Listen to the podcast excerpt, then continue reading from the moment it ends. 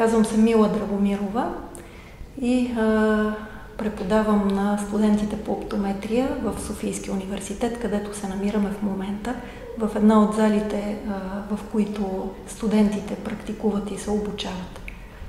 А, оптометрията е много особена специалност. Тя е много мултидисциплинарна. Това е един от характерните аспекти.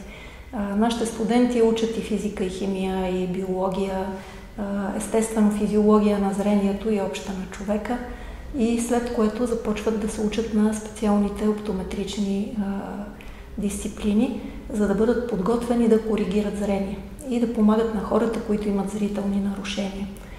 Те също, много важна част от тяхната работа е да бъдат активни за профилактиката на зрението и за навременното откриване на някакви зрителни нарушения, така че а, да могат да бъдат взети мерки и хората да виждат добре. Оптометристите работят а, заедно с останалите специалисти а, в а, тази сфера научното здраве. А, разбира се, офталмолозите, които лекуват болестите, защото оптометристите не лекуват болести.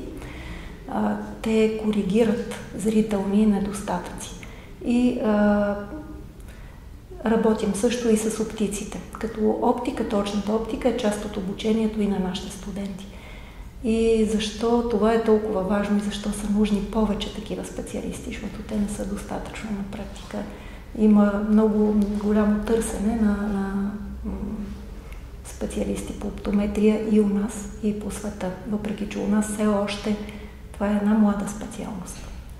И има хора, които все още не знаят какво точно правят оптометристите. А, много, много е важно това, защото се променят обстоятелствата, начина по който ние използваме зрението си.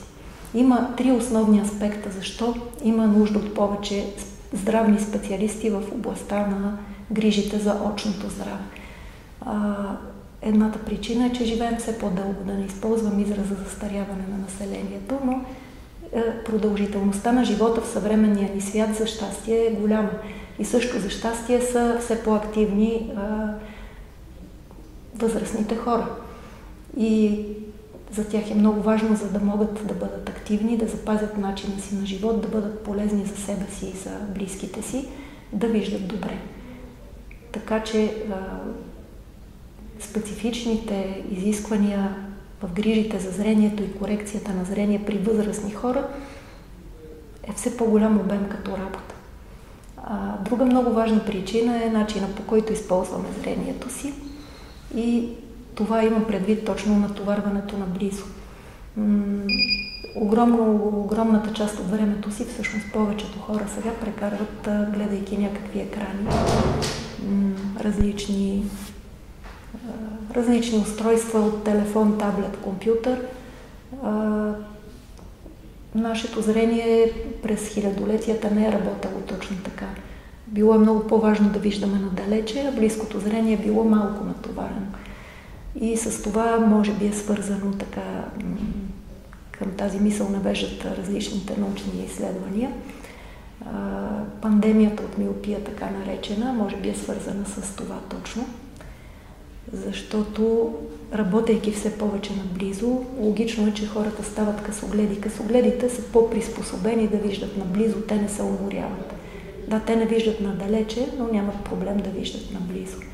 Нали, преди векове по-малко са били хората, които са имали така изразено късогледство.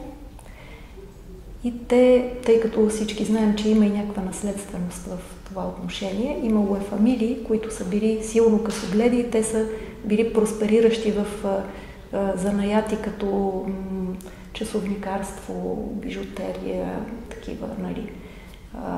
Сега се оказва, че по-голямата част от населението сме в тази ситуация на тези фамилии. Налага ни се да гледаме наблизо.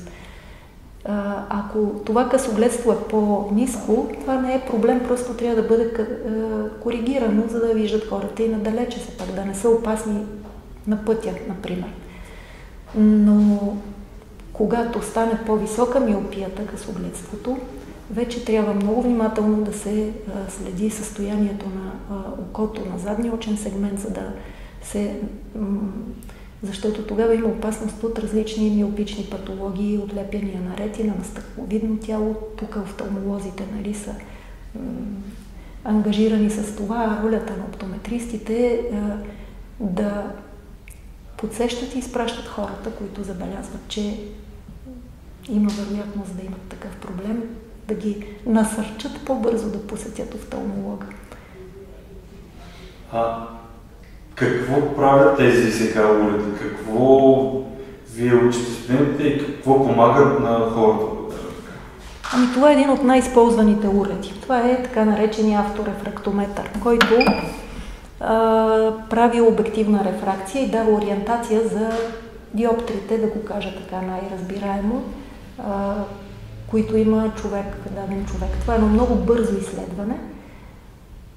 То дава обективна представа, но в случая за нас е по-важна субективната, защото този уред може да бъде излъган. И ние учим нашите студенти как работи този уред, доколко и кога да му се доверяват и как да го използват така, че да бъде наистина сигурно и ефективно. Защото могат да станат и много грешки при използване на уреди, без, без да са наясно как, как, колко да им се доверят. А самото разработване на тези уреди и напредъка, това е още една причина да има нужда от повече очни специалисти. Технологиите, които са а, развитието на технологиите за а, то не е лечение само, ами за, а, за прегледи, за, за изследвания, също и технологиите за корекция на зрение, различните видове диоптрични лещи, контактни лещи, те напредват толкова много тези технологии, че има нужда от допълнително обучение за коректно използване. А отделно учи, който пък иска от нашите студенти, може да работи в екипите, които разработват тези нови технологии. Може да си се занимава и с така доста по-тясна научна дейност. Имат и тези възможности. А има ли студенти, които наистина искат това се занимават, да продължат с научна работа?